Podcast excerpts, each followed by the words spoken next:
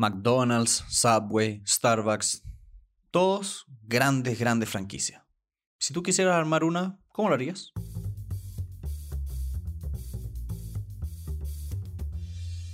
Hola a todos, bienvenidos a Elemental, su club de aprendizaje semanal. Mi nombre es Pedro y estoy acá con Santiago. Hola, hola.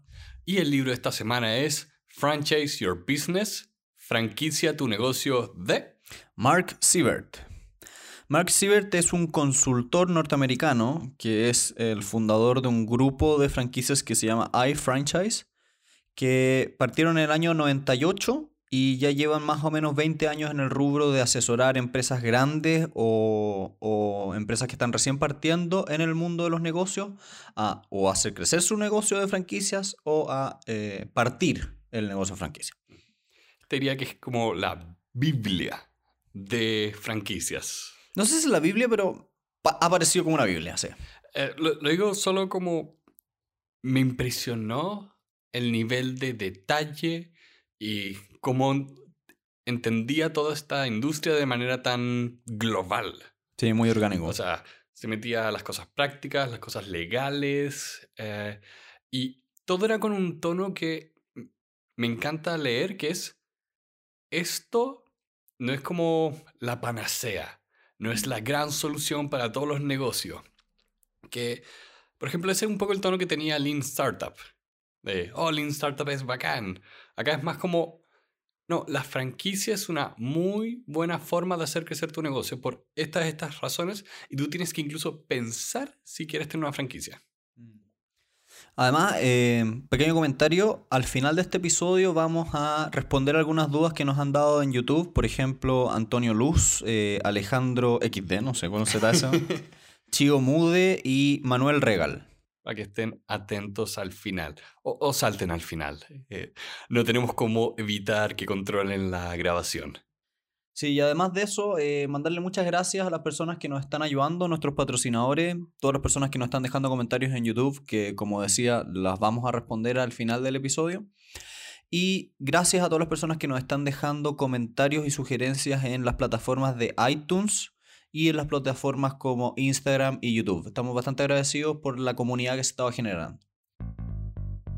La primera parte de este libro se llama Explorando la franquicia y trata como de darte como una visión general de qué es una franquicia. Eh, cómo se define legalmente, cuáles son las ventajas, las desventajas. Acá no se hacen tanto franquicias, me contabas. O sea, en comparación con el mercado norteamericano, sí, nada.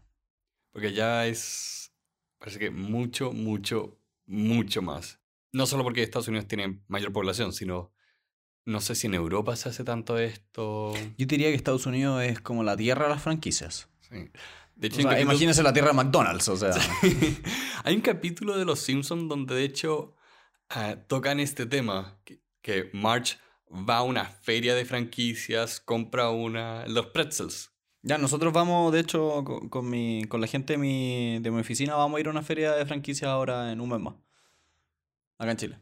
debimos haber guardado esto para un mes más. ¿Lo podríamos guardar para un mes más? Podemos guardarlo para un mes más. Em, ¿Qué es una franquicia? Para contextualizar un poquitito.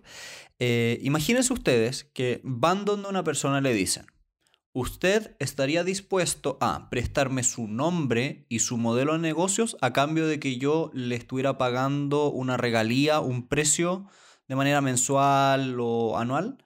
Entonces, ¿en qué consiste una franquicia? Es un contrato en virtud del cual una persona, a cambio de, una, de un precio, permite a la otra operar un negocio bajo el mismo nombre y el mismo modelo. Lo más fácil acá es pensar en McDonald's, cómo trabaja McDonald's, porque no es que sea una gran central que eh, ataca como cada local. Y acá fue algo que me sorprendió porque yo tenía más que nada la idea de, oh, esto es una franquicia de comida rápida.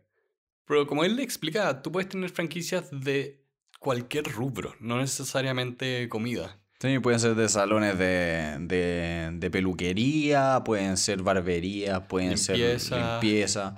Una que me llamó la atención, que decía acá, era que él había visto franquicias de estudios de abogados. Y fue como, hmm, hay una idea interesante. o sea, yo me imagino que para un tipo de negocio donde entre comillas, estás tratando con un commodity, puedes llegar a hacer eso. Incluso hay cosas que hacen los abogados que no es tan, tan específico, no necesitas como tanta, tanta cabeza, es casi rutinario. Es conocer la ley y portarse bien. De hecho, muchas veces pasa que el abogado hace una pega que yo te diría que en 10 años más ya la va a hacer un computador. En otras palabras, es súper reemplazable. El valor, agregado, el valor agregado que da cada abogado es casi nulo. Y por eso tú estás acá. Y por eso estoy haciendo un podcast. Em, pero sí, eh, la idea de que puedes franquiciar casi cualquier cosa. Y es curioso que la idea de comprar partes de un negocio suena casi como temas de bolsa. Como que, ok, voy a comprar partes de una empresa, pero acá es voy a pagar a la empresa para que me dé el nombre. para que me dé el nombre y la forma de hacer el, el, negocio. Sí. Pero tú no, no adquieres acciones. No, no tienes participación. Sí, eso, eso es lo que me llama un poco como la atención en esa diferenciación. Mm. De hecho, como que este libro, bueno, yo afortunadamente me ha tocado eh, asesorar en la creación de franquicias reales. He estado asesorando como, como consultor y viendo los aspectos también legales de todo esto. Y te diría que este libro es muy bueno para personas que ellos quieren como negocio evaluar el tener, un, el tener una franquicia más que como desde el punto de vista de cómo redactar el contrato. Hay otros libros que sirven más de esa, de esa forma, como ya, esta cláusula tiene que ir de esta forma y decir estas palabras. Acá no, acá es más, tú estás evaluando si quieres hacer que tu empresa la tengan otras personas y qué deberías tomar en consideración. Es como más comercial, si eso es lo que quiero decir, más que técnico. Ya, se, entiende. Mm. O por lo menos yo lo entiendo. Tú lo entiendes. Igual, de todas formas, el, el, libro, para todos los que nos escuchan, entra en definiciones, dice, bueno, según la regla tanto de la corte de, de, de la Franchise Disclosure eh, Documents o la Trade Commission y bla, bla, bla, que son como instituciones federales de los gringos que tienen efectivamente estas cuestiones reguladas. Pero en Chile es mucho más libre, entonces igual es entretenido verlo, pero es más referencial. Ya. Acá, siguiendo la idea de que una franquicia no es una apuesta segura para todo el mundo, él entra en las ventajas y desventajas. La primera ventaja es, mira, esto no requiere tanto capital, mm. porque finalmente tú le estás diciendo a la persona, mira, yo te doy la marca y el formato y la ayuda, pero tú vas a pagar por esas cosas y tú después operas ese, esa franquicia, ese local. O sea, yo creo que la forma más fácil de entenderlo es, imagínense que ustedes son los dueños de McDonald's, ¿qué es más barato? Abrir un local, pagar el inmueble, contratar la maquinaria, contratar a la gente, o acercarse a una persona y decirle, yo te voy a capacitar y enseñar cómo se hace y tú vas a poner el dinero del inmueble, del trabajo, de las máquinas. Es más barato este segundo sistema, obviamente. Entonces, desde el punto de vista capital, no te tienes que endeudar, no tienes por qué ceder participación en tu empresa en el caso de que quieras armar una franquicia. Sí. Y de la mano de eso va la segunda ventaja, que es la velocidad. Tú puedes ser mucho, mucho más rápido porque no te vas a estar preocupando de cada detalle. Mm. En ese sentido estás como un poco más libre. Sí, también otra cosa que también es rara es que esto para mí no sé si fue tan intuitivo, no sé qué opinas tú, pero el hecho de pensar de que los administradores, las personas que te compran la franquicia, muchas veces son mejores que tú para hacerlo, porque uno, están invirtiendo todo su ahorro. Dos, literalmente aman el negocio. Tres, están eh, orgullosos de ser los que se adjudicaron la franquicia. Y encuentro como loco el hecho de pensar que un gallo que tú le estás pasando el concepto, la marca, le pueda ir mejor incluso que a ti. Es que es un poco como lo... Creo que lo hemos visto otras veces, de que cuando te acercas a un nivel local, siempre puedes empezar a como operar un poco distinto. Hay, como una perspectiva distinta. Eh, estoy pensando a ver si, si eres el señor, el, no sé cuál es el CEO de McDonald's pero quieres venir a abrir locales a Chile, tú no sabes cómo funciona este país. Ni, el, ni Argentina, ni Bolivia, ni, ni ninguno de los países de, Sudamérica, Latinoamérica. Entonces, ¿cómo puedes hacer esto más fácil para ti? Es decir, ok, voy a armar, eh, o armar un equipo o contratar un equipo que va a ver la marca a nivel de región. Entonces empiezas a escalar hacia, como que empiezas a descender geográficamente y empodera finalmente a la última persona. O sea, la que tiene, la persona que tiene un solo local tiene mucho poder sobre ese local. Mm. Ahora, igual de todas formas tiene que como que cumplir con el estándar de calidad, la misma metodología, tiene que ser la misma experiencia. Sí. Y me acuerdo harto eh, Osvaldo, que estuvo trabajando mucho tiempo en cafés y eh, creo que estuvo en... No, no era Bavaria, bravísimo. Me contaba al revés, muchos problemas que podían surgir porque había una desconexión entre la administración y el local. Ya el hecho de no estar ahí en el día a día y no entender exactamente cómo funciona el negocio. Mm, la operativa más, más granular, así. Sí. Porque esa es un poco, ¿cómo dices? Es la gracia, es si la persona está en la trinchera, pone su vida en riesgo, pone, pone todo ahí. Y esto significa que tiene mucha libertad para operar y eso por lo general motiva a la gente. Otra ventaja también que tiene esto es que desde un punto de vista financiero, igual es algo, eh, algo que te permite aumentar tus ingresos y al mismo tiempo reducir riesgos. ¿Y qué quiero decir con eso? Cada vez que McDonald's consigue un nuevo franquiciado, es decir, una persona, un operador de la franquicia, cada vez va como agregándole una especie como de maquinita de dinero. Porque cada vez que pasa el mes, esa maquinita de dinero que él armó le va dando un pedacito. Entonces te va aumentando tus ingresos.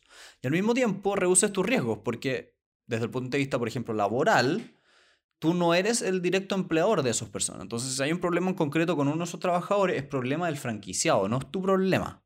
Entonces, esa como relación de, ok, yo voy a darte mi negocio, pero a cambio me vas a dar un pedacito de lo que ganas. Y yo no me voy a hacer responsable de los problemas, puede ser una fórmula súper atractiva para los negocios. Súper atractiva. Ahora, también por el otro lado, esto no siempre es positivo. Por ejemplo, no te ganas el 100% de la utilidad que tendrías como si la, unidad fuera 100% tuya. En otras palabras, si el, local es tuyo completamente, eh, ganas mucho más de lo que estarías ganando como con este pedacito.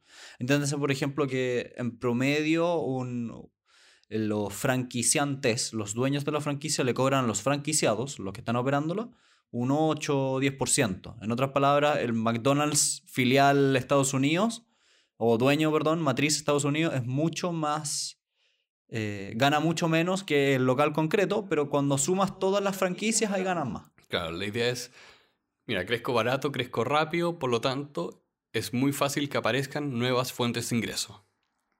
Eh, otro de los problemas que acá mencionaba es el tema legal. Eh, que puedan surgir situaciones fuera de tu control o directamente por tu control que terminen en problemas legales. Sobre todo si es que no hiciste bien la asesoría legal, que eso es lo que, lo que me gustaría como aportar desde mi vereda, que es que en la legislación norteamericana, si es que no hiciste bien los papeles, no hiciste las limitaciones de responsabilidad como corresponden, termina siendo como una especie de socio. Y ahí te vuelves eh, solidariamente responsable.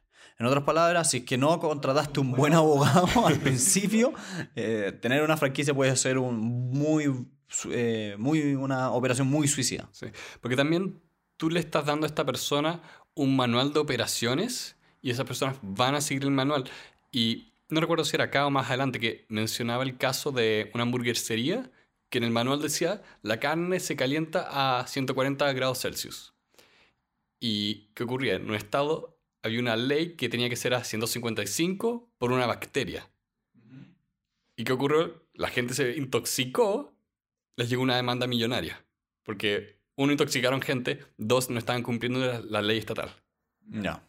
Y, eso, y era un problema porque no había sido un accidente, sino que era parte de las normas que esa franquicia estaba siguiendo. Ahí igual, no sé, yo pienso, por ejemplo, si fuéramos a franquiciar el podcast, ¿qué riesgo incurriríamos? En que el franquiciado se pusiera a decir estupideces y nos las atribuyeran a nosotros. claro. Eh, Pero ahí tendrías que limitar la responsabilidad correctamente. Tendrías que decir como, bueno, esto es podcast, la radio, la red de radios y, y este gallo que está haciendo esto es como aparte de nosotros. Tendría que llegar alguien así como... ah, como en Los Simpsons, los comunistas nazis. ¿Qué comunista nazi? Eran los grandes enemigos de Macbeth. ya. Ok, pero estoy pensando, ¿qué tipo de personaje tiene que aparecer y decir qué tipo de brutalidad para que entre en problemas este podcast? Ah, igual, se puede. se puede, se, se puede. No digo que sea imposible, no digo que yo lo pueda hacer, Pero lo va a hacer probablemente. Algún día vamos a recibir una demanda por algún comentario de Pedro. probablemente. Eh, pero eso es una de las cosas que es importante preguntarse. ¿Por dónde, ¿Por dónde tú puedes estar sufriendo un problema legal o cualquier tipo de problema por crear la franquicia?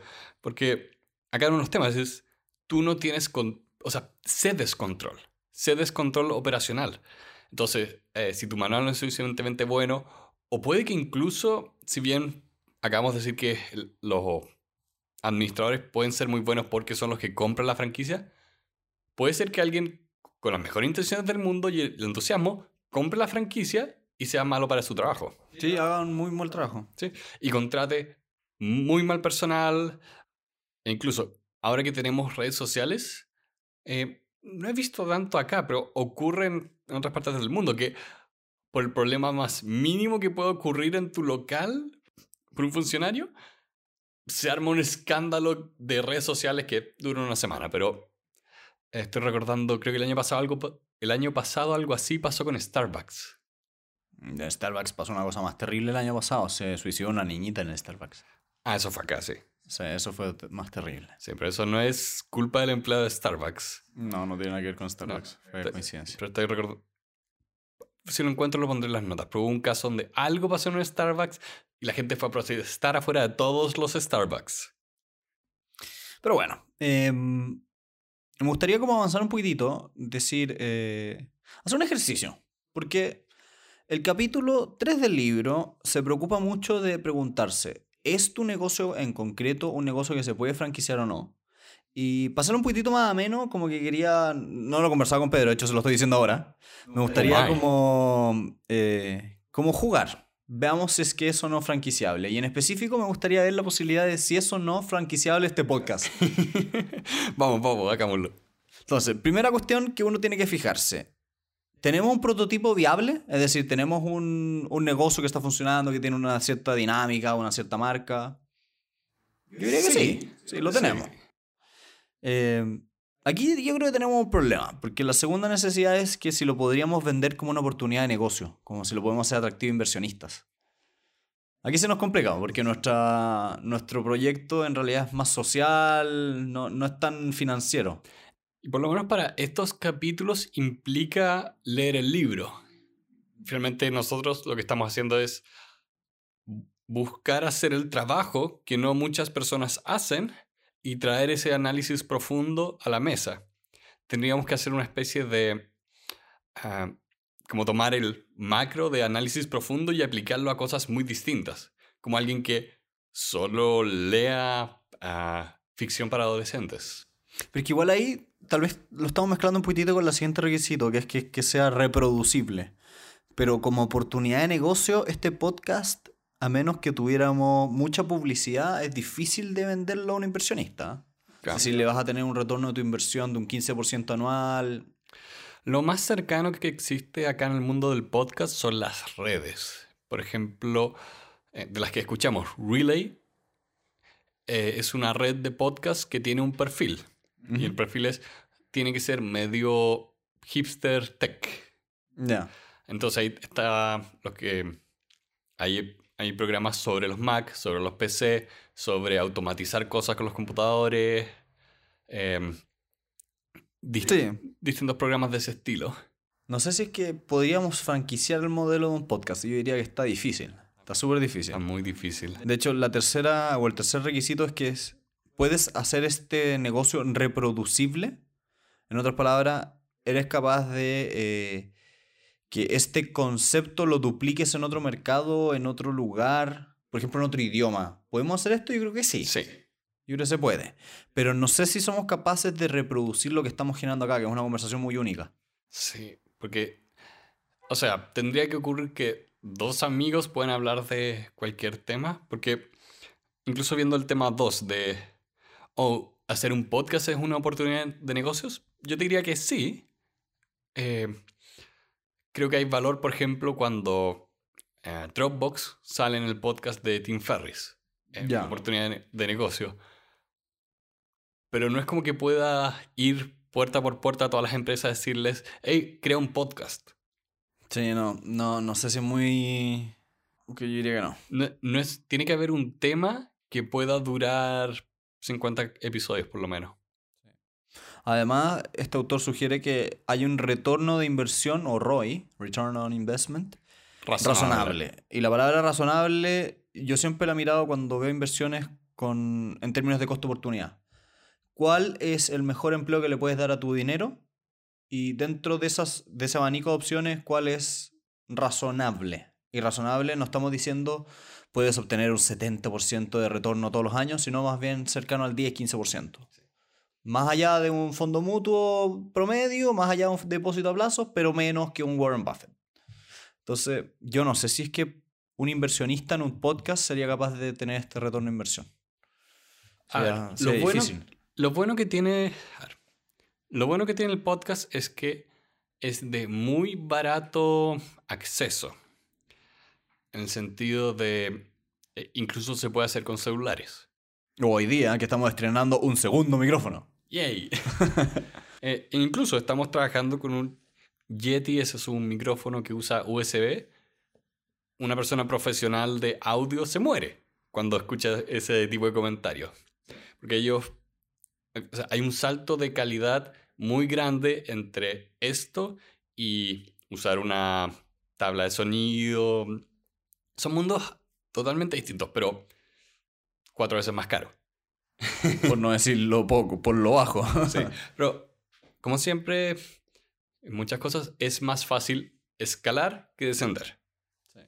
Em, Aparte que también este tipo de proyectos tienen un valor que es más emocional, más de comunidad, de conciencia social, que de, de retorno de inversión. Aquí como esto de querer democratizar la literatura, querer difundir ideas, no sé si es que tú lo puedes calcular monetariamente. claro, y también nuestra situación particular es que nosotros ya estábamos leyendo, entonces el costo de adquirir libros no es nuevo y el costo de hosting eh, no es muy alto. No. Em, el software creo que es lo más caro. E incluso eso es porque yo soy cómodo. y no quiero bajar. Sí, está bien, y queremos tener un, por lo menos un programa que funcione bien, sea rápido. Eh, pero, bueno, creo que porque los costos son tan bajos em, y el mercado es relativamente nuevo, si tú ya tienes una audiencia que puedas apalancar, puedes encontrar éxito bastante rápido en este mundo. También otra cosa que es importante es tener la posibilidad de apoyar la operación del franquiciado. En otras palabras, cuando tú le entregas tu modelo de negocios, tienes que además estar dispuesto a poder entrenarlo, poder ir a hacer marketing con él, enseñarle, eh, dedicarle el tiempo. Y en este podcast yo diría que no lo veo muy factible. No, No tenemos el tiempo para hacer eso. Uno, e incluso si lo tuviera, ni tú ni yo somos profesionales de la parte mm, como técnica de esto. Si yo estoy pensando, a ver, te voy a apoyar con la parte de cómo grabar el podcast, 10 minutos en YouTube hacen lo mismo. Sí. Eh, claro, a- ahora tengo una especie de eh, conocimiento adquirido por editar una y otra vez estos episodios, entonces sé trabajar más rápido, pero eso no es algo que se puede enseñar. Y también no te puedo enseñar a tener una dinámica entre tú y la otra persona. En ese sentido, si ustedes el día de mañana quieren armar una franquicia, tienen que entender que es una relación como una especie de matrimonio. Tú necesitas entregar y recibir. No es solamente yo te doy la fórmula secreta y entiéndete solo con el público. Para nada. Es Tú vas a estar ahí haciendo capacitaciones cada cierta cantidad de tiempo, dedicándole eh, revisiones periódicas, conversaciones, te van a llamar para duda. Chuta, todo eso son cosas que van sí o sí y yo te diría que si nosotros lo intentáramos en el podcast lo veo difícil. Y también, ¿cuánto cambian los negocios a lo largo del tiempo? Cuando tú eres una empresa que tiene un modelo de negocios, no es estático ese modelo. Va cambiando. La gente se aburre un poco de siempre lo mismo.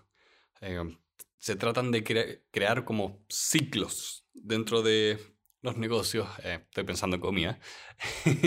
Pero siempre pienso en comida. Siempre pienso en comida. Entonces, ¿qué pasa? Si es que tú haces una innovación, eso tiene que llegar a la persona a la cual le vendiste la franquicia. Si creaste un nuevo producto, le tiene que llegar. Si cambiaste la forma de vender, le tiene que eh, llegar como la asesoría y el entrenamiento. Hay muchas cosas que ver. Hay un checklist muy, muy grande acá. También otra cosa que tienes que intentar ver es tener una, una propuesta de valor única. Algo que te diferencie del resto. Algo, ya puede ser desde la marca al sistema de operaciones, pero ¿qué es lo que hace distintivo tu negocio del de otros? El libro de todas formas profundiza este tema en el capítulo 9, que está más adelante, pero el concepto de fondo es, si tú vas a vender un café, un Starbucks, ¿Qué tiene de diferente del café de al lado? No puedes simplemente decir voy a copiar lo que ellos hicieron en la esquina. Tienes que traer algo suficientemente distinto. Em, lo menciona más adelante, pero acá sirve también. Antes no se creía que alguien podía entrar a competir con McDonald's y Burger King. Y después llega Wendy's, Five Guys. Empresas de comida rápida, de hamburguesas, que entraron con su estilo único y encontraron éxito en ese estilo. Sí, se diferenciaron. Dijeron nosotros, por ejemplo, no transamos en calidad, dónde está la carne, o nosotros vamos a apuntar un, un mercado más gourmet. Y ahí es bien inteligente, porque si tú lo piensas, McDonald's para intentar competirle hubiera tenido que cambiar su mercado. Y caché que eso incluso lo he visto mucho en, eh, como otras cosas, en la industria de los videojuegos. Em, porque la generación anterior, piensen entre el 2008 y el 2014, nadie eh, podía competir realmente con Call of Duty. Ellos eran los reyes. Eh, nadie, nadie vendía más de 10 millones de copias como ellos, lo hacían todos los años. Eso no significa que había gente que trataba de hacer su yo también quiero Call of Duty. Y fallaban uno tras otro tras otro. Em, por ejemplo, Electronic Arts trató de hacer eso con Medal of Honor. Dijo, hey, revivamos esta franquicia. Ahora es Call of Duty. Fracasó rotundamente. Sí, era muy bueno Medal of Honor. El último que hicieron, no. Ya. Pero ¿qué ocurrió? Por el lado también ellos estaban haciendo Battlefield, que traía una experiencia distinta que Call of Duty. ¿Y qué lo diría? Esa sí funcionó. Es como que la gente que compra Call of Duty quiere Call of Duty y no quiere tu versión mala de Call of Duty. No. Y lo mismo ocurre acá con la franquicia. Busca eso que te hace único y apaláncalo. No. No trates de decir yo también quiero tener uno de estos. Pasa mucho que cuando uno es emprendedor, cree que su emprendimiento es más distinto de lo que en verdad es.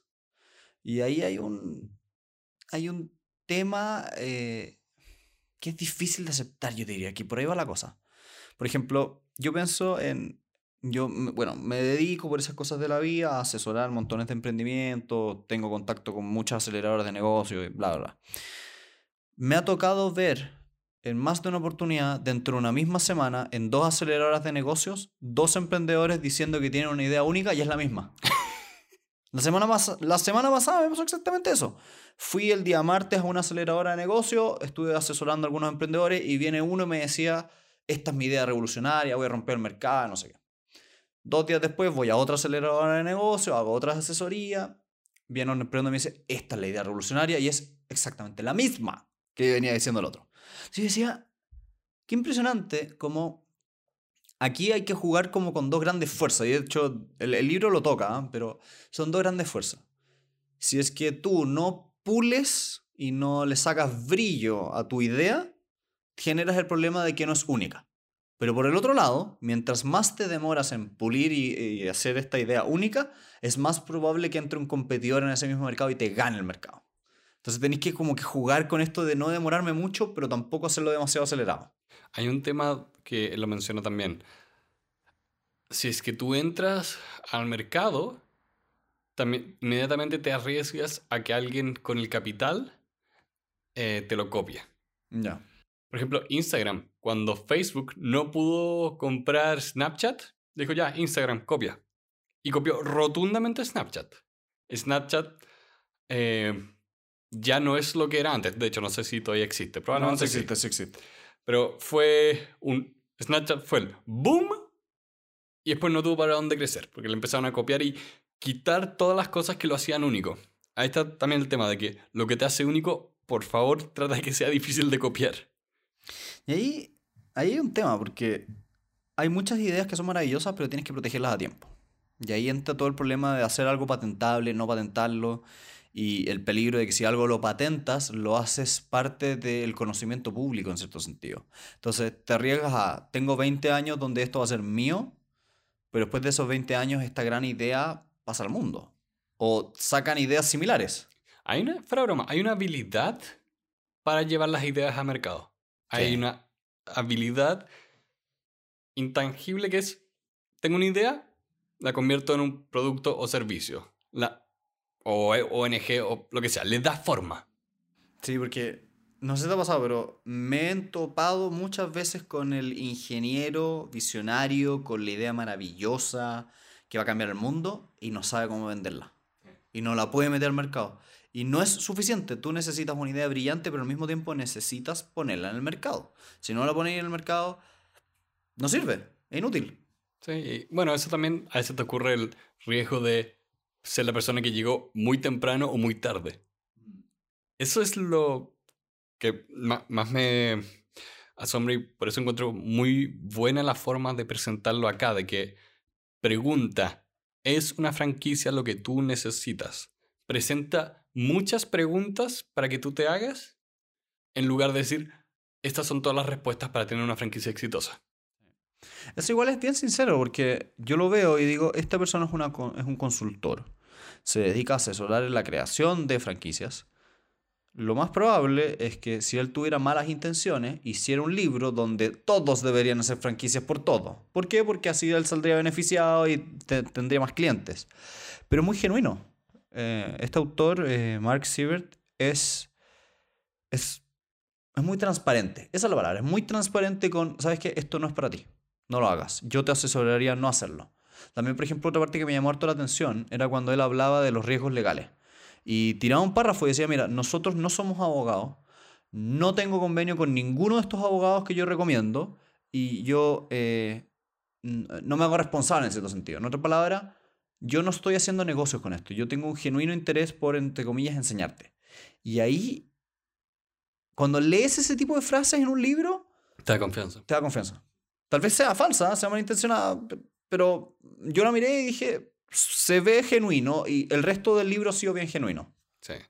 No, me, me recuerda mucho como cuando hablan los em, educadores científicos, personas que tienen una intención en que tú aprendas algo más que convencerte de una idea. Siempre implica un poco de entregar las herramientas, entregar la información, eh, mostrar cómo se hace el truco de magia. Y eso, como dices, da confianza. Ya, el capítulo 5 es en la misma línea de lo anterior, muy genuino, porque te dice, si es que las franquicias no es lo tuyo, ¿qué otras alternativas tienes?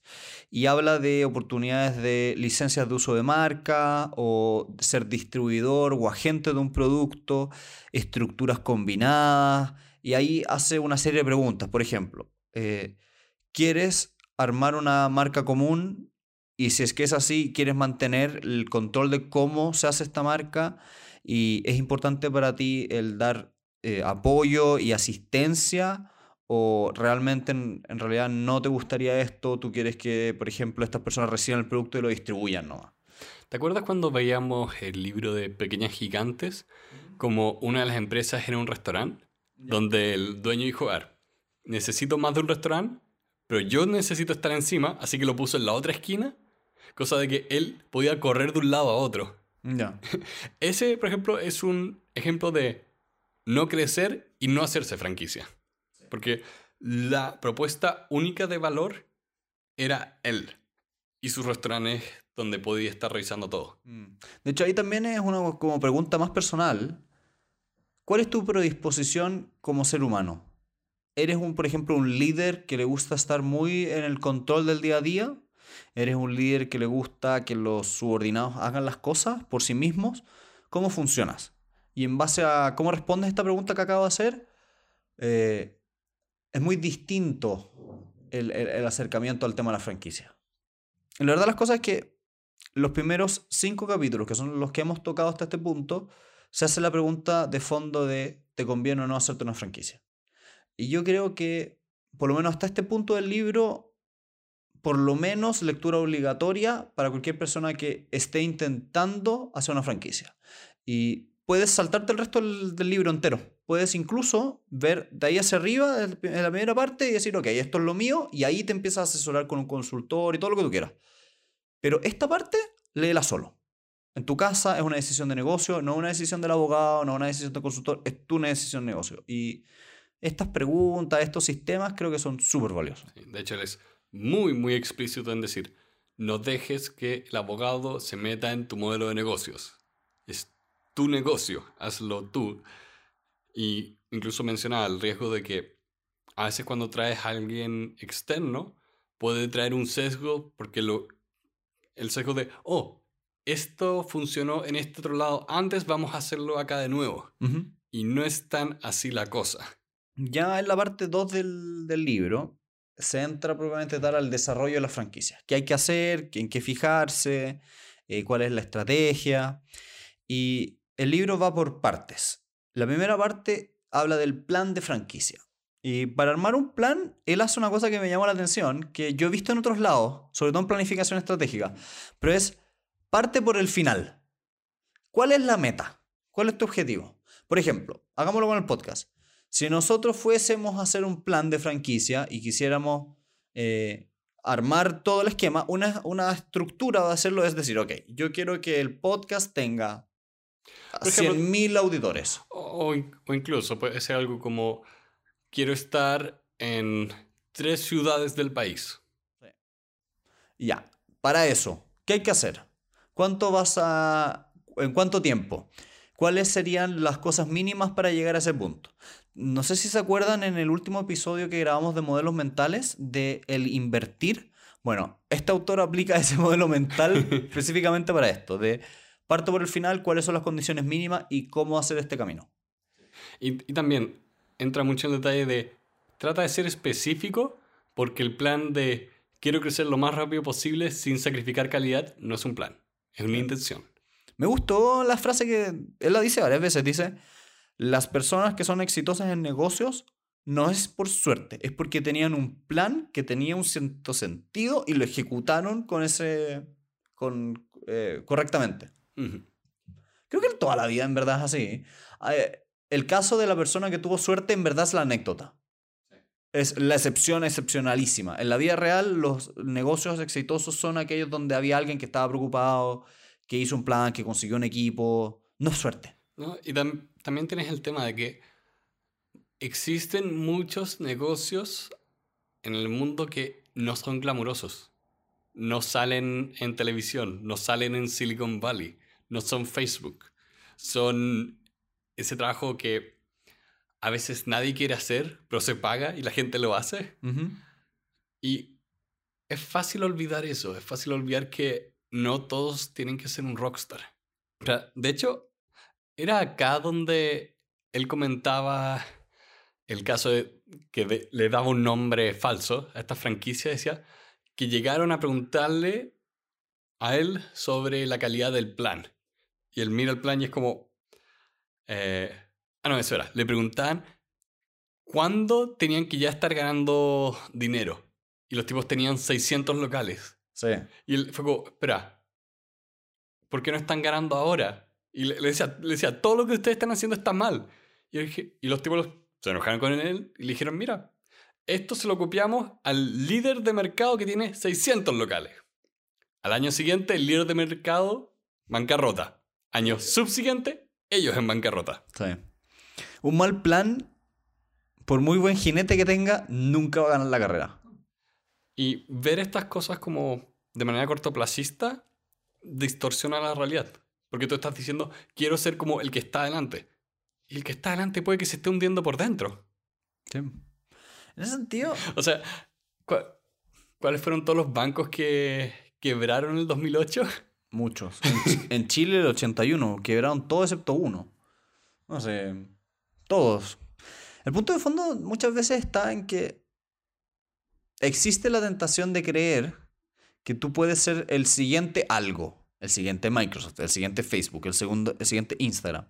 Pero ahí tú siempre olvidas que nunca van a ser las mismas circunstancias, el mismo momento, el mismo equipo, las mismas personas. Entonces es imposible que tú vayas a ser el siguiente algo. Tú puedes ser el siguiente tú mismo, pero es una cosa distinta. Sí. Ten un plan sólido y hazlo a tu ritmo. La pregunta es, eh, no es cuán rápido puedes crecer, es qué tan rápido tienes que crecer. Es un poco distinta. No es el, oh, tengo que crecer rápido porque los otros lo hacen. Es, no, no. ¿Qué tan rápido tienes que crecer tú para tu plan? Hay un gráfico muy bonito acá que voy a poner en las notas. Lamentablemente no se los podremos narrar porque sería muy complejo. Y, y es largo. Y hey, nos estamos saltando mucho porque, insisto, este libro es denso. Sí, es denso. Es un libro largo, 300 páginas, muy técnico muchas veces, pero valioso, muy valioso. Em, aquí hay dos temas que me gustaría detenerme un poquitito, que son fascinantes. Primero, la estructura de la franquicia. Hay, yo no sabía, pero hay muchos tipos de franquicias. Por ejemplo, puedes tener la franquicia, el tipo de McDonald's, donde tú tienes una sola unidad que tú le entregas a una persona. ¿Podemos tener McDonald's? McDonald's yo creo que tendría un problema de, de propiedad intelectual, pero ese es el problema. Pero también, por ejemplo, hay otras donde tú vas y le entregas un área. Le dices, señor franquiciado, usted va a tener toda esta ciudad y usted tiene que poner esta cantidad de locales en esta cantidad de tiempo. Y es bastante interesante porque si tú no lo, tú no empiezas a pensar, es bastante obvio quedarse con la figura básica y olvidarse que en verdad puedes ponerte creativo y tener como un franquiciante del franquiciante. Toda la región de Brasil. Listo. Eh, Ponga los 500 locales que correspondan. También, por ejemplo, están los master franchising o subfranchising, que es darle eh, el, el derecho a vender franquicias a una persona, a tu nombre. Y obviamente con un fee compartido, pero, pero es bien loco porque tú lo pensás y esta persona como que quería franquiciar, pero le dio, le dio flojera, le dio lata, aburrimiento. No, no, yo lo pensaba como, especialmente en un mundo global, si yo quiero llevar mi franquicia a Japón, tengo que tener un entendimiento muy profundo del mercado japonés. Y ahí estaría al tiro pensando estar. Necesito que alguien de allá, que sabe cómo funciona la cosa, se encargue de vender esas franquicias. ¿Le gustaría nuestro podcast en Japón? Yo creo que sí. Sí, yo creo que sí. Yo creo que tendríamos un mercado en Japón. si fuéramos. Sí, yo creo que tendríamos un mercado. Tarea para la casa, aprender japonés. Vamos a empezar a hacer un podcast en japonés. Lo lamentamos mucho con Ichiwa. Em, también otro tema que es clave y que me ha sido complejo muchas veces en la práctica con, cuando asesoro empresa es el determinar el, eh, en español se llama la regalía o el fee. Básicamente el, el precio, esa es la palabra. El precio del negocio. ¿Cómo cobras? Y hay muchas estructuras. Puedes, por ejemplo, cobrar un monto inicial al principio más un monto mensual. Puedes cobrar un monto fijo mensual, puedes cobrar un porcentaje de las ventas, puedes cobrar un porcentaje de los ingresos netos, puedes cobrar eh, un monto distinto, puedes ganar dinero a través de la venta de los productos. Hay toda una serie de bemoles distintos a través de los cuales tú puedes ir cobrando y en verdad es un arte. en verdad es un arte, porque tienes que jugar muy bien entre yo quiero ganar dinero como franquiciante, pero tampoco quiero disuadir al franquiciado de entrar al negocio. Y tampoco quieres arruinar una potencial relación, llevando esto a lo que veíamos de las ventas grandes. Esto es una venta grande, no solo, no solo porque tienes el tema de que una persona te va a comprar la franquicia, sino que tú le estás vendiendo tu relación, tú le estás diciendo, yo voy a estar acá ayudándote. Y por eso tienes un derecho a que cobrar algo, es lógico y es razonable. Pero tienes que saber muy bien cómo estructurarlo. Un típico error que comete la gente un poquito más novata es que, por ejemplo, dice, ya, yo voy a cobrar un, un fee inicial, una regalía inicial, como por el hecho de venderte la franquicia. Y creen que, ah, yo a través de eso voy a cobrar mucho dinero porque mi, mi, mi marca vale tanto y toda la gente quiere tener esto. Pero ahí caen como en el, en el error medio común de disuadir mucha gente y olvidarse que esto es una relación de largo plazo. El negocio está en que a 5 o 10 años tú vas a tener un flujo de dinero y no en que al principio te vas a hallar una gran suma. Entonces, si por ejemplo, recomendación concreta, ustedes están haciendo una franquicia respecto del el fee inicial, intenten hacer que este solamente nete los costos operativos. Básicamente, paguen el marketing, los abogados, los materiales, el papeleo, paguen eso. Chiquitito, corto, rápido, pero de manera tal de que no se genere una especie de barrera de entrada no intencional. Claro. Hay que pensar en las consecuencias inmediatas y secundarias de todo el proceso. Después, por ejemplo, el autor, yo creo que no nos conviene hoy día meternos un poquito en el detalle, porque aquí ya es muy técnico y y en mi experiencia personal con este tipo de situaciones depende demasiado del caso a caso. Pero el libro, si a ustedes les interesa, tiene un capítulo bastante dedicado a la determinación concreta de un royalty o fee de carácter mensual. ¿Cuánto cobrar? ¿En qué porcentaje? Que generalmente están como en el 8%, pero ¿cómo calcularlo exactamente? ¿Cuánto se va cada qué cosa? Ese cálculo está súper detallado acá. Entonces, yo creo que hoy en este podcast no hace mucho sentido calcularlo frente a ustedes porque es muy técnico, pero si a ustedes les interesa, recurran a ese capítulo del libro, está muy valioso. Mm. No sé si les, te gustaría como explicar un poquitito el tema de cómo funciona el vender productos a tu franquiciado.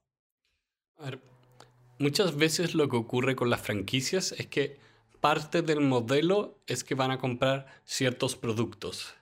Eh, y eso puede ser a terceros o a ti mismos. Por ejemplo, corrígeme si me equivoco. Te equivocas. pero creo que acá Mac Online hace algo por el estilo. Es que si yo tengo entendido que ellos son distribuidores, no son franquicias. Ya. Que es lo que veníamos comentando, de donde no hay una relación de asesoría, sino más bien, toma, te doy el producto, tú distribúyelo en una zona geográfica. Pero ellos, por ejemplo, copian sus tiendas, son iguales a las de Apple. Sí, son iguales. Son intencionalmente copiadas. Em, lo que acá lo que acá ocurre es que tú tienes que pensar cuál es tu plan, cuál es el proceso y si efectivamente se beneficia la persona que te compró la franquicia con este plan y proceso, porque tampoco quieres que se interprete que tú lo estás eh, como extorsionando o que estás buscando lugares y áreas para cobrarle más. Sí. Esto siempre tiene que estar como, como decíamos, piensa en el objetivo y después camina hacia atrás es necesario que te estén comprando a ti o a esta otra persona. Empieza a ver la red que tienes que crear para que esa persona tenga todo el apoyo posible. A mí me pasó en la práctica, eh, me tocó un caso de un par de franquicias muy grandes, multinacionales, gigantescas, que tenían problemas de libre competencia por esto mismo. Ellos vendían ciertos productos, pero eh, obligaban al, al franquiciado, al de abajo, a comprar una cierta como un cierto paquete de productos. Y eso iba derechamente con la ley de la libre competencia, con asuntos que se llaman ventas atadas. Cuento corto, si ustedes van a hacer esto de, yo tengo un franquiciado, yo le envío, por ejemplo, yo soy, yo soy una franquicia de ropa, y yo le envío las botas que él va a vender, tengan cuidado a cuánto la vendan y cómo la venden, sobre todo en específico por ah, no intentar infringir ley de libre competencia que es más o menos similar en muchos lugares del mundo. Acá en Chile tenemos una regulación que es bastante parecida a la de Estados Unidos, menos sofisticada como siempre, pero, pero más o menos por allá va la cosa. Entonces hay que tener súper alto cuidado con que estos pequeños tecnicismos, si no estás bien asesorado y no tienes un abogado que haya tenido experiencia o que sepa, te puede meter en un problema que te puede echar a perder todo el negocio. Eh, por un tiempo hubo eh, en Estados Unidos las empresas que hacían películas empezaron a, empezaron a hacer una pequeña práctica que es lo que se conoce como integración vertical, que empezaron a comprar todos los canales de distribución hasta el mismo cine. Entonces tenías una empresa que hacía la película, vendía la película, todo. Y mm, creo que fue como en los años 40 que finalmente les dijeron, ah, estos son prácticas monopolias, anti-libre competencia, todos ustedes se disuelven. Y se disolvieron todos esos grandes estudios en ese momento y marcó el final de una era en esa industria y el principio de otra. No sé si para bien, pero mal, pero, pero no marco. yo iría para bien, yo iría para bien. Más allá de eso, me gustaría como cerrar este, este capítulo del libro con algunos comentarios cortos sobre otras cosas. Por ejemplo, ustedes, si quisieran, podrían estructurar sistemas de cobros a través de cobrarle un fondo para eh, marketing, cobrarle un fondo de descuentos, cobrarle fondos, por ejemplo, de territorio o de servicio. Em, por uso de tecnología, que use, por ejemplo, tu sistema de contabilidad o de cobranza o tu call center. Y todas esas cosas ustedes las pueden estructurar. Y el libro, en las páginas como 100 a 116, toca estos temas en detalle. Entonces, recomendación concreta, si ustedes quieren entrar en ese detalle y les interesa, nosotros dos comentarios. Uno, encantados de escuchar sus comentarios y responderlos directamente. O ir al libro y tocar estos puntos. Es muchas cosas muy, muy detalle. muchas cosas muy detalle, yo Tarzán. Eh, son muchas cosas muy detalladas y el libro va a ese nivel de... ¿Cuál es la palabra? Especificidad. Sí. Bien. Muy bien. Eh, va a ese nivel, entonces es muy largo para tocarlo acá. Y es un poquito tedioso. Sí, este ¿Qué es el tema? Este es un libro que no sé si es para conversarlo. Es un libro para leerlo como estudiando. Sí, tiene, tiene, tiene ese libro de académico. Sí, es muy, a pesar de que no es académico, no, no, no hay citas en todos lados, no para nada. Pero me da la impresión de estar leyendo un libro de contabilidad. Es un libro que yo me imagino que lo pasen en un MBA. Eh, pequeña aclaración, nos vamos a saltar el, la parte netamente legal porque tiene mucho que ver con derecho, pero en Estados Unidos, con la ley de Estados Unidos. Entonces, no hace mucho sentido verla acá. Pero yo rescataría el sentimiento que tiene aquel autor de, mira, la parte legal es muy importante, no es tu plan de negocios. Tú traes después al abogado, no al principio. Sí. Em, estoy de acuerdo contigo. Esta es una parte muy técnica y que creo que las personas que no somos norteamericanos y los latinoamericanos en general no le podemos sacar tanto provecho a esto. Si ustedes son abogados, eh, pueden sacar buenas ideas de aquí, pero no, no, no es algo que quiera compartir en el podcast. De ahí que lo que vamos a hacer, como decía Pedrito, es empezar a hablar ya del capítulo 8 del libro, que es el control de calidad. Y el control de calidad es un tema fascinante porque al final del día una buena franquicia es una relación donde el control que tiene el franquiciante de la calidad del producto es fundamental. Y esto es algo que requería no solo franquicias. Hoy en día te diría que en, cualquier emprendimiento, lo, que sea, el control de calidad es muy importante. Que hoy en día generar confianza es fundamental. Pensando en el boca a boca, efecto que tienes como en redes sociales. Tienes que ser consistente en el tiempo. Y él acá ponía cuatro pilares que encuentro que son muy rescatables. Igual de todas formas, antes que veamos los pilares, a mí me gustaría reforzar un poquito la idea de que en las franquicias es especialmente relevante el control de calidad, porque si tú tienes una empresa y eh, no controlas tu propio, eh, tu propio producto y la calidad de tu producto, eso tiene repercusiones directas que puedes controlar y manejar. En cambio aquí, lo interesante es que la gracia de la franquicia es que tú, sea donde vayas, vas a encontrar el mismo producto, la misma experiencia. Por lo tanto, la única forma de asegurar que un Starbucks sea igual a otro Starbucks de otro lugar es a través de control de calidad. Y de ahí que la idea de que si es que tú no tienes buen control de calidad, tu modelo de negocios de franquicias funciona mal, porque una persona va a otro Starbucks y encuentra una experiencia distinta y el valor de tu marca se va al demonio. Mm. Y eso incluso considerando como variaciones regionales. Sí, obvio.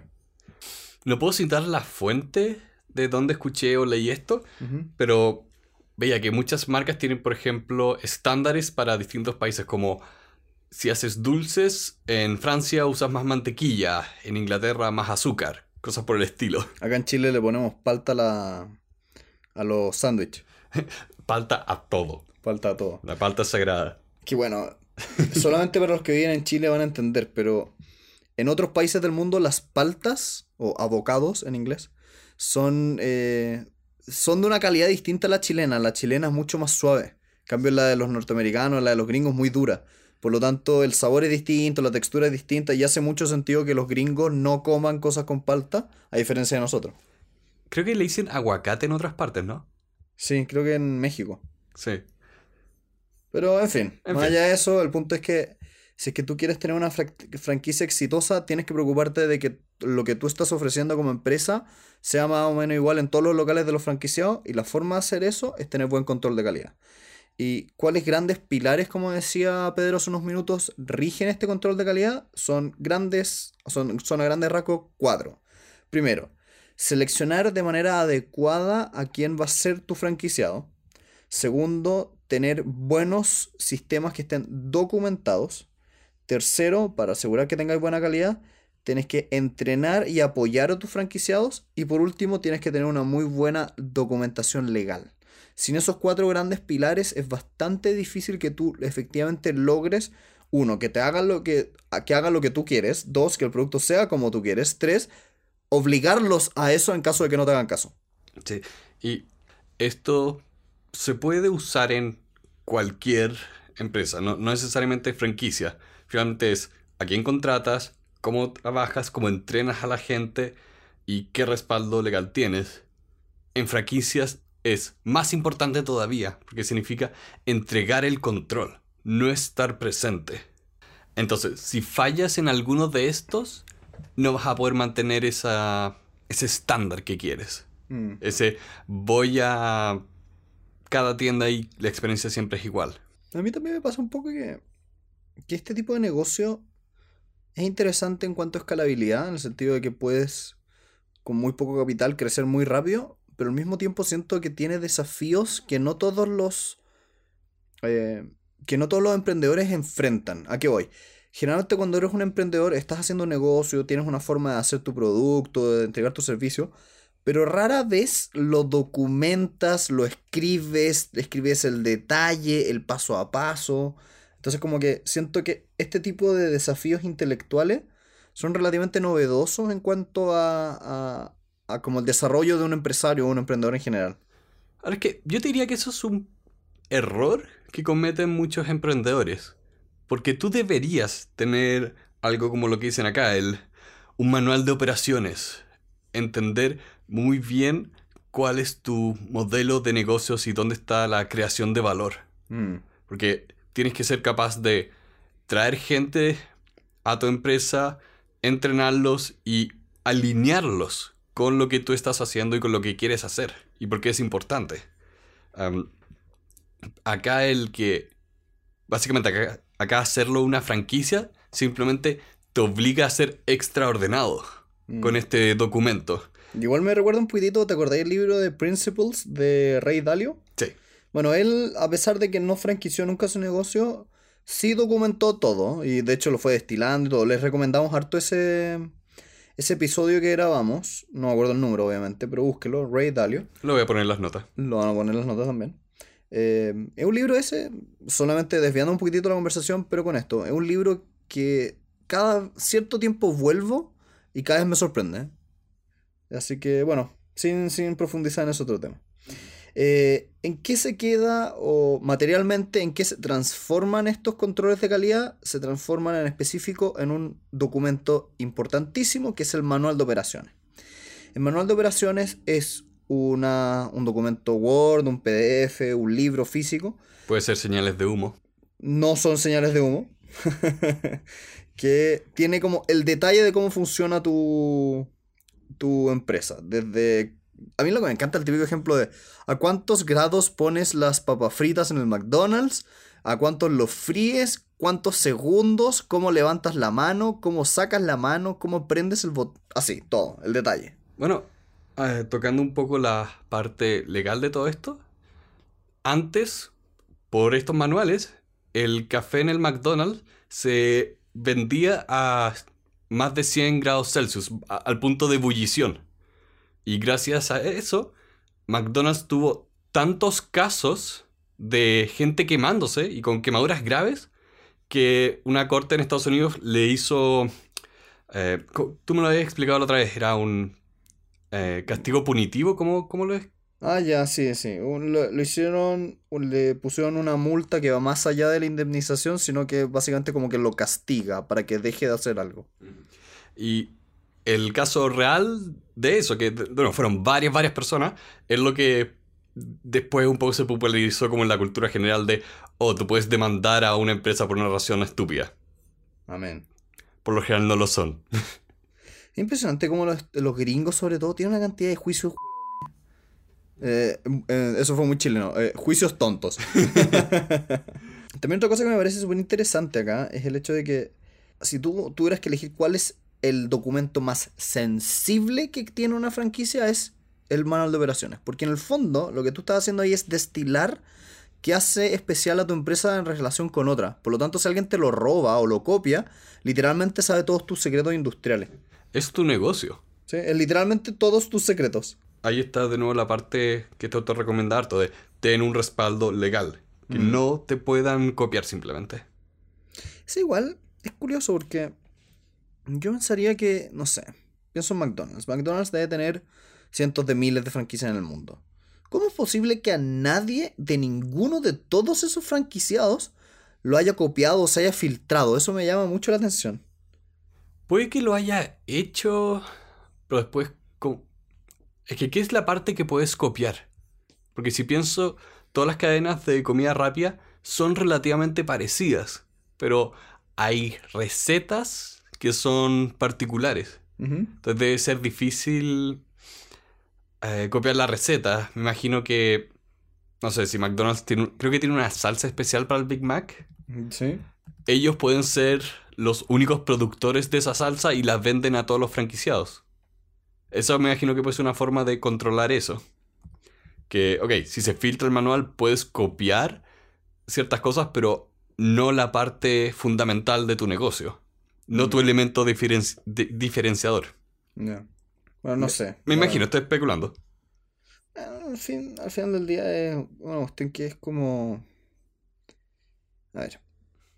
El manual tiene la gracia de que va a registrar todos tus secretos, va a tener todo y se lo puedes pasar a unas ciertas personas, pero al mismo tiempo no es un documento muerto. En eso también es interesante que sí, al principio, la primera vez que lo escribiste, el, documento fue de una determinada forma. Pero eso no quiere decir que no vaya cambiando, que tú no puedas cambiarle la receta secreta al Big Mac.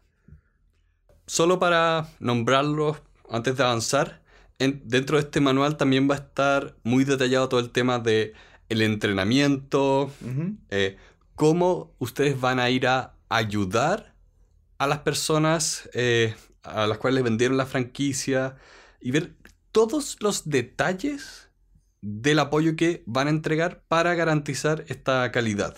Eh, y también, por último, todo lo que era la parte de qué es lo que el franquiciado va a poder comprar.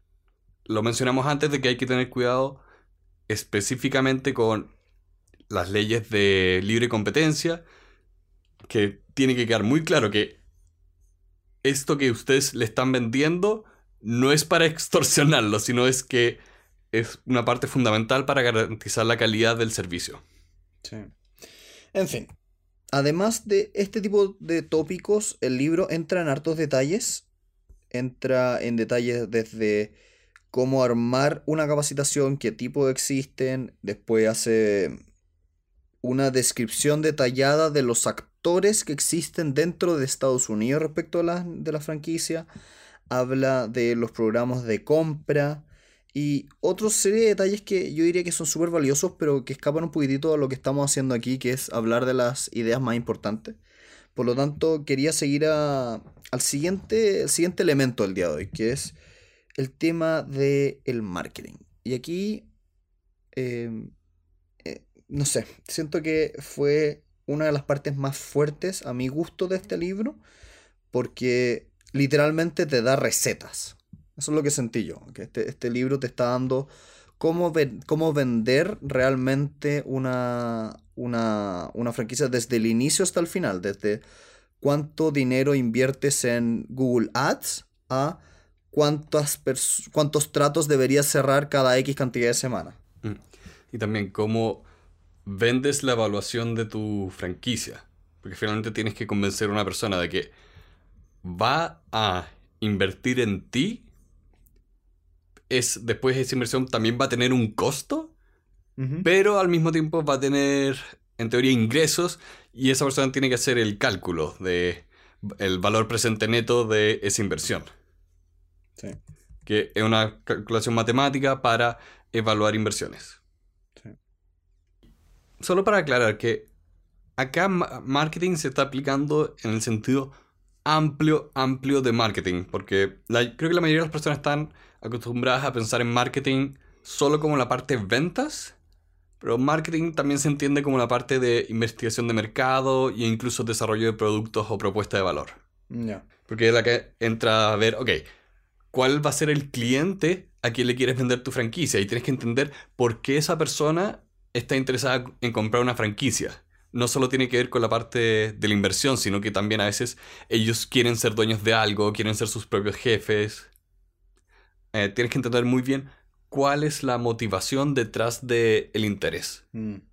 A ti, Pedro, ¿cuál fue la parte que más te gustó del tema del marketing? Que de todo esto, porque es súper detallado. ¿Qué es lo que más te llama la atención? Cuando daba las como cinco características de una franquicia. Ya. Y que tú tenías que escoger dos. Es muy buena esa. porque... Eh, expliquémosla, creo que podrías explicarla al público. Sí.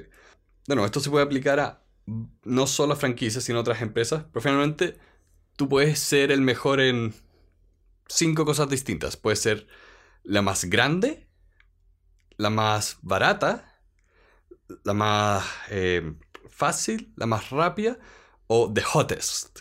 La más candente o de moda. Claro. Y eh, ¿por qué lo encontré importante? Porque acá él ponía la aclaración de, mira, no puedes escoger las cinco al mismo tiempo no te dan los recursos. Trata de escoger dos. Entonces, así puedes incluso en un ambiente como la comida rápida encontrar tu elemento diferenciador, que era lo que veíamos eh, antes. De hecho, yo te diría que esa parte me encantó, porque me quedé medio pensando. Yo tengo un par de clientas que son. No, tengo como tres o cuatro franquicias en este minuto.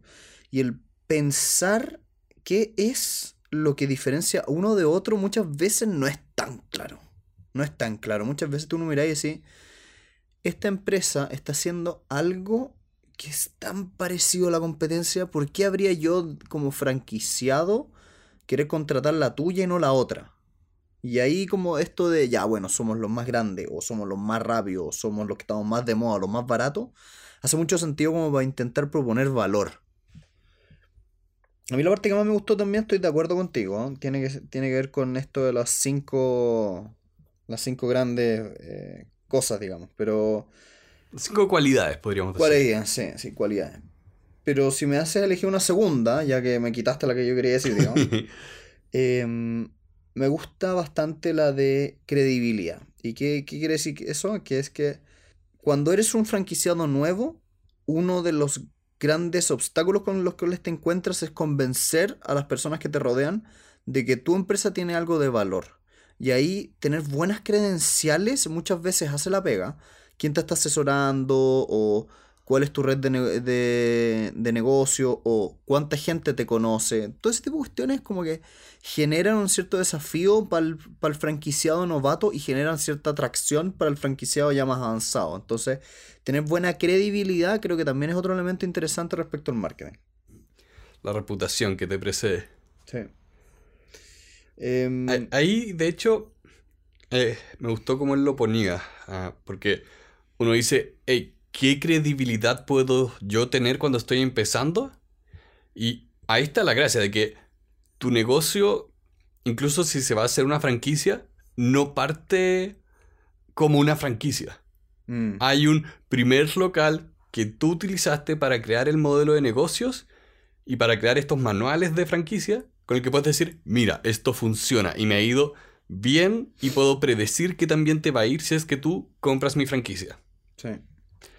Dentro del marketing, pero la otra parte del marketing, la creación de lo que se llaman los leads.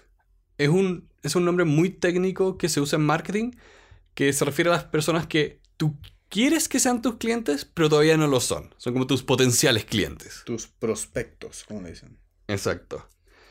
Y esto es un- una gran pirámide invertida, donde partes de lo- mucha, mucha gente y cada vez tienes, tienes menos hasta que llegas al punto donde efectivamente te compran.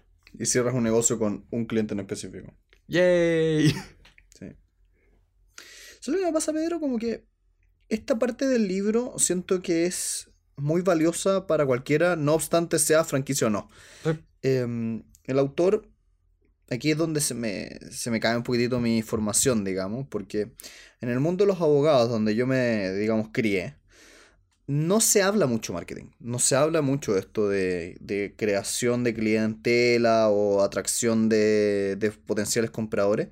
Y este tipo de modelos que, que presenta el libro son súper extrapolables a cualquier cosa. Entonces, es muy interesante ver cómo aquí él literalmente en una página llega a hacer lo que tú dices, esta pirámide invertida. Y te dice, mira, invierte 250 dólares en esto, 150 en esto, 100 en esto, 100... en- Y va haciendo eso y te das dando cuenta de manera inmediata cómo el gallo literalmente tiene un conocimiento tan práctico, tan aterrizado de la, de la cuestión que tú dices, ok, este conocimiento parece ser legítimo. No sé si es que estos números son reales, pero me da la impresión a través de todo lo que he visto de este libro de que él sabe lo que está diciendo. Yo tampoco sé si estos números se aplican, eh, porque desconozco el mercado de franquicia en Estados Unidos.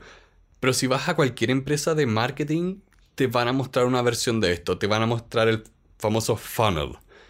Eh, que la gracia es ver el proceso y el viaje de tus clientes antes de la compra. Y también te, te ayuda a algo muy práctico, que es ponerle un costo a la generación de estos potenciales clientes y finalmente un costo de tener un cliente.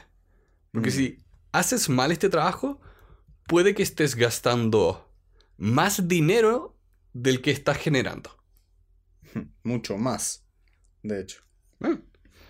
Y, y, de nuevo, es un problema que tiene cualquier, cualquier tipo de empresa, cualquier emprendimiento. No es solo de franquicia. Por ejemplo, tú has hecho el ejercicio de pensar o calcular cuánto tiempo te... ¿Cuánto te cuesta conseguir un cliente nuevo para tu estudio? Para la consultora, sí. Eh, he hecho más o menos los cálculos y creo que ahí hay una de las debilidades de mi modelo de negocio actual, que está en la adquisición de clientes y las formas en que los traigo, porque generalmente, ya, la inversión en, en marketing, entre comillas, en palabras como súper genéricas, es muy poco o es muy difícil de medir, sobre todo porque las mejores formas de atraer clientes son no monetarias, son hacer cosas, por lo tanto tendrías que calcularlo indirectamente a través de costo-oportunidad. A ver, ¿qué quiero decir con eso? Eh, por ejemplo, atraer un nuevo cliente significa que yo vaya a tal convención y hable con tantas personas. Eso en la entrada de la convención, no sé, sale muy barato, pero lo realmente caro es el tiempo que estoy invirtiéndole a eso. Pero eso no es algo que como que entre comillas puedes decir como, ah, le puse tanto dinero a eso. O sea, ahí lo que tienes que hacer es calcular el valor de tu tiempo. Sí, tienes que calcular tiempo, pero es que te fijas que es un poquito indirecto. Yo entiendo que en una empresa más grande, ahí sí lo puedes calcular, porque dice, ok, ¿cuánto me sale el sueldo de la persona que va a ir a eso? Pero bueno, en fin. O sea, eh, es que creo que ahí hay un tema que tienes que abordar para tu empresa de consultoría, de calcular cuánto vale tu tiempo. Mm, De si no puedes bien Eh, porque, de, de, nuevo, es difícil calcular el valor del tiempo, especialmente porque tienes que medir el tiempo, pero darte un sueldo, incluso si es como imaginario, sirve, porque te, te ayuda a transparentar o a aclarar este tipo de decisiones después. Sí. Y de hecho te, te permite ser estratégico. El hecho de pensar en qué vas a invertir el tiempo es menos. es menos frecuente de lo que uno quisiera. Mm. Pero bueno, en fin. Tiempo es el valor más escaso y el que menos nos preocupamos de cuidar. Es muy loco eso. Yo creo que lo he conversado contigo muchas veces. No tiene nada que ver con franquicias, pero. Qué impresionante cómo nos pasamos toda una vida trabajando para tener tiempo y después y al mismo tiempo renunciamos todo nuestro tiempo para poder tener dinero. Es demasiado circular. y es peor cuando gastas tiempo y salud para pagar por tiempo y salud. Pasaste toda tu vida trabajando para poder tener tiempo con tus seres queridos. Y cuando llega el minuto, se murieron todos. Fuera de broma, creo que hay. Ah, no me recuerdo. Creo que lo leí en el colegio una vez, en uno de esos libros de el ramo de lenguaje, que tenía un cuento corto de una persona que iba a entrevistar a un pescador y le preguntaba... Ah, sí, no, ese yo también lo he visto en cosas de negocios, ya sé, cuéntalo, es muy bueno. Sí, que no me acuerdo cuál era el contexto mayor, que una persona va a preguntarle a un pescador de por qué no se levantaba más temprano a trabajar o por alguna razón le insistía de por qué no, trabajaba más duro. Yo, me acuerdo bien del caso. A ver, cuéntalo tú. Venía una persona que tenía un MBA y se acercaba a un pescador y le decía, hola señor pescador, ¿usted qué hace para vivir? No, bueno, yo pesco y voy a la bahía y saco Ah, qué bueno, ¿y cuánto pesca al día? No, yo pesco en realidad eh, cinco pescados y me demoro cinco horas. Ah, ya, qué bueno. ¿Y por qué no trabaja ocho? Eh, ¿Para qué quiero trabajar ocho? Bueno, porque con 8 usted podría sacar un excedente de 3 al día y por lo tanto usted podría llegar y vender esos 3. Después, una vez que haya juntado una cierta cantidad de dinero, pesca esos 3, contrata a otra persona y, con esa segunda persona usted puede llegar a tener un doble del volumen y después contrata una tercera y una cuarta y empieza a hacer todo un análisis de negocio de cómo él podría hacer todo este proceso, pero al final termina diciéndole, ok, y una vez que termines toda esta empresa, le pregunta el pescador, ¿para qué?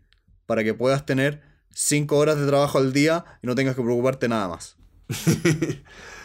Esa es la carrera de la rata al final del día. Sí. Esa es la carrera de la rata. Otros temas que me gustaría ir tocando para cerrar este capítulo que ha sido bastante extenso es el de, en primer lugar, la relación entre el franquiciado y el franquiciante y la importancia de eso.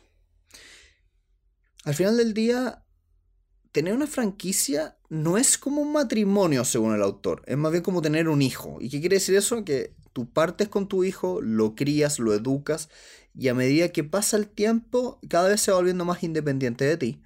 Pero nunca, nunca, nunca dejas de ser la autoridad. Por lo tanto, dentro de este sigue haciendo caso. Entonces, bueno, algunos hijos no, digamos, pero bueno, es otro detalle. Pero el punto es que es interesante pensar que vas a tener una relación que va a durar por lo menos 10 años. Por lo tanto, tienes que ser súper estratégico con con quién demonios estoy haciendo negocios. Sí. Tienes que evaluar muy bien a, la otra parte.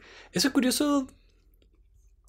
Eh, eso es algo que no se menciona en muchas partes, pero en servicios, tú tienes que pensar quién, a quién le vas a vender. Uh, suena, suena contraintuitivo, pero vender, vender, vender puede ser una muy mala estrategia.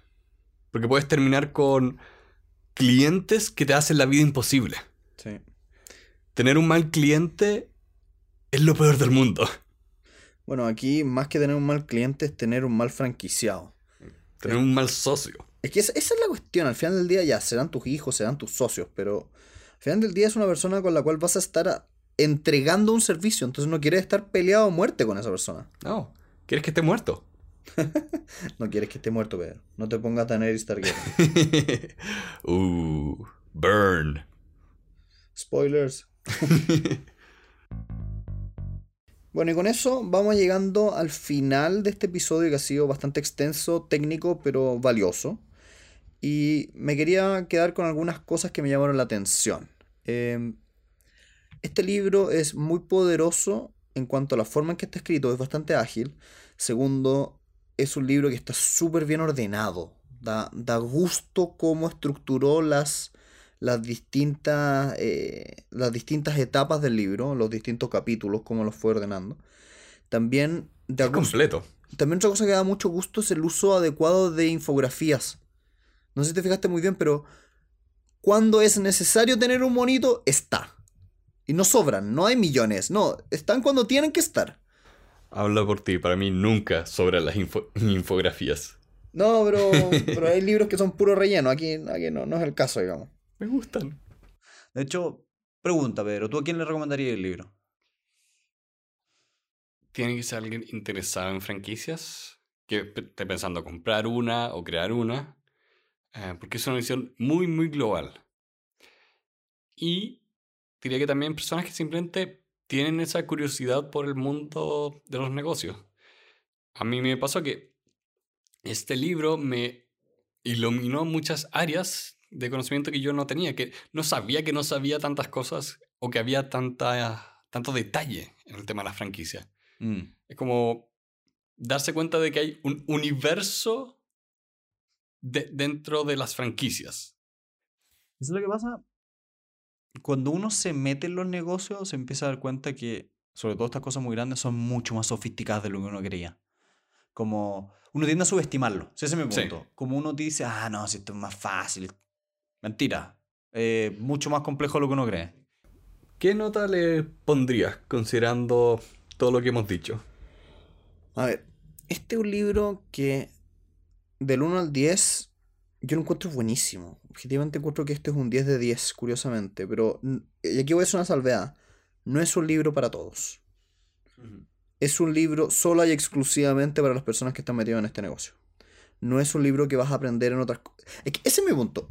Este libro, siendo un libro para enseñarte sobre franquicias, es espectacular. Pero no sé si es un libro que te va a cambiar la vida, en ese sentido. Como, como libro de franquicias es un 10 de 10. Como libro interesante que te cambie la vida o algo así, no sé si que amerita ponerle una nota, porque no sé si busca eso. Es que yo creo que como este libro es tan completo para ver el negocio de las franquicias, inevitablemente ve todas las áreas de lo que es un negocio. Eh, ve las particularidades, particularidades de las franquicias, pero como lo hablábamos hace un rato, también ve lo del funnel, que eso no creo que no lo habíamos visto antes acá, y es muy importante en marketing. Em, yo creo que le voy a dar un 9. ¿Ya?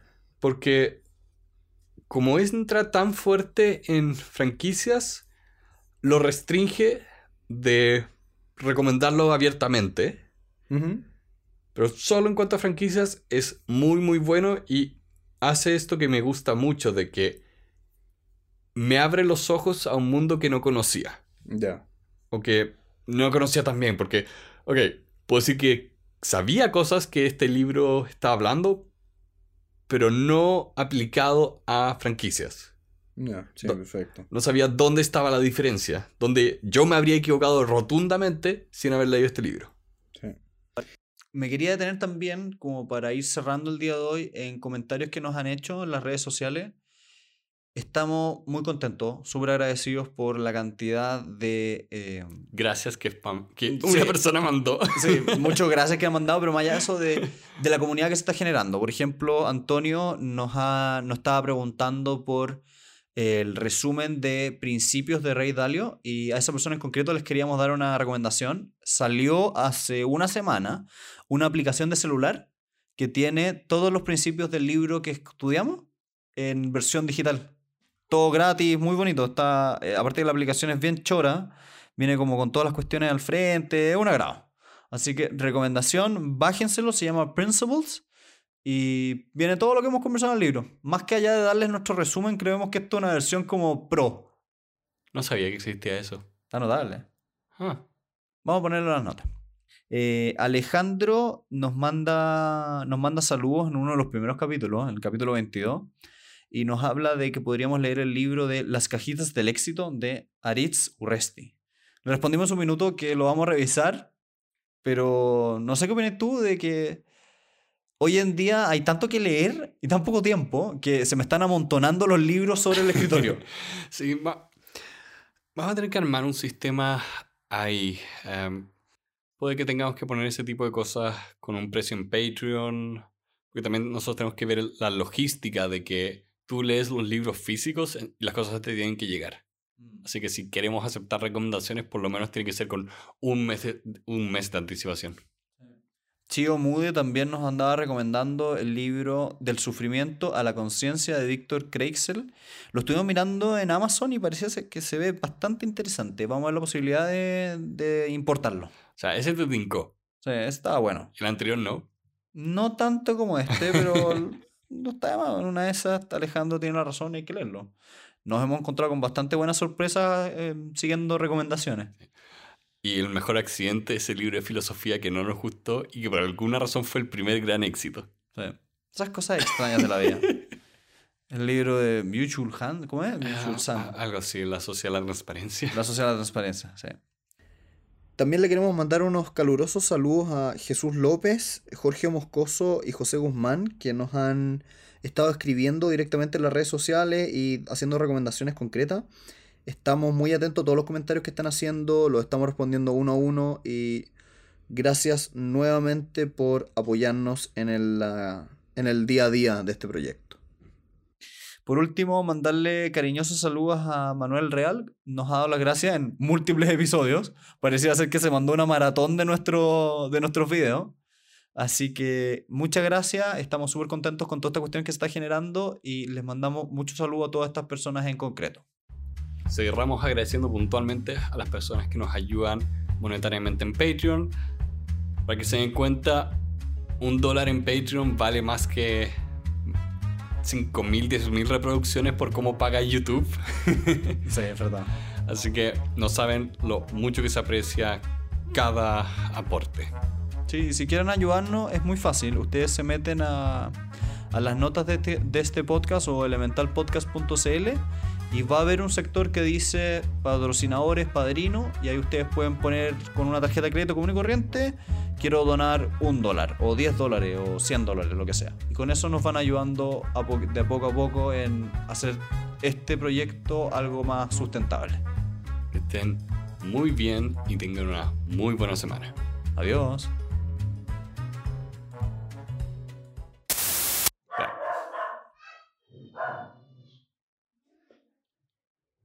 Alguien llegó. Perdón, me acordé de la receta secreta de la Cangre Burger. Pedro y su mente hecha en base a monitos animados.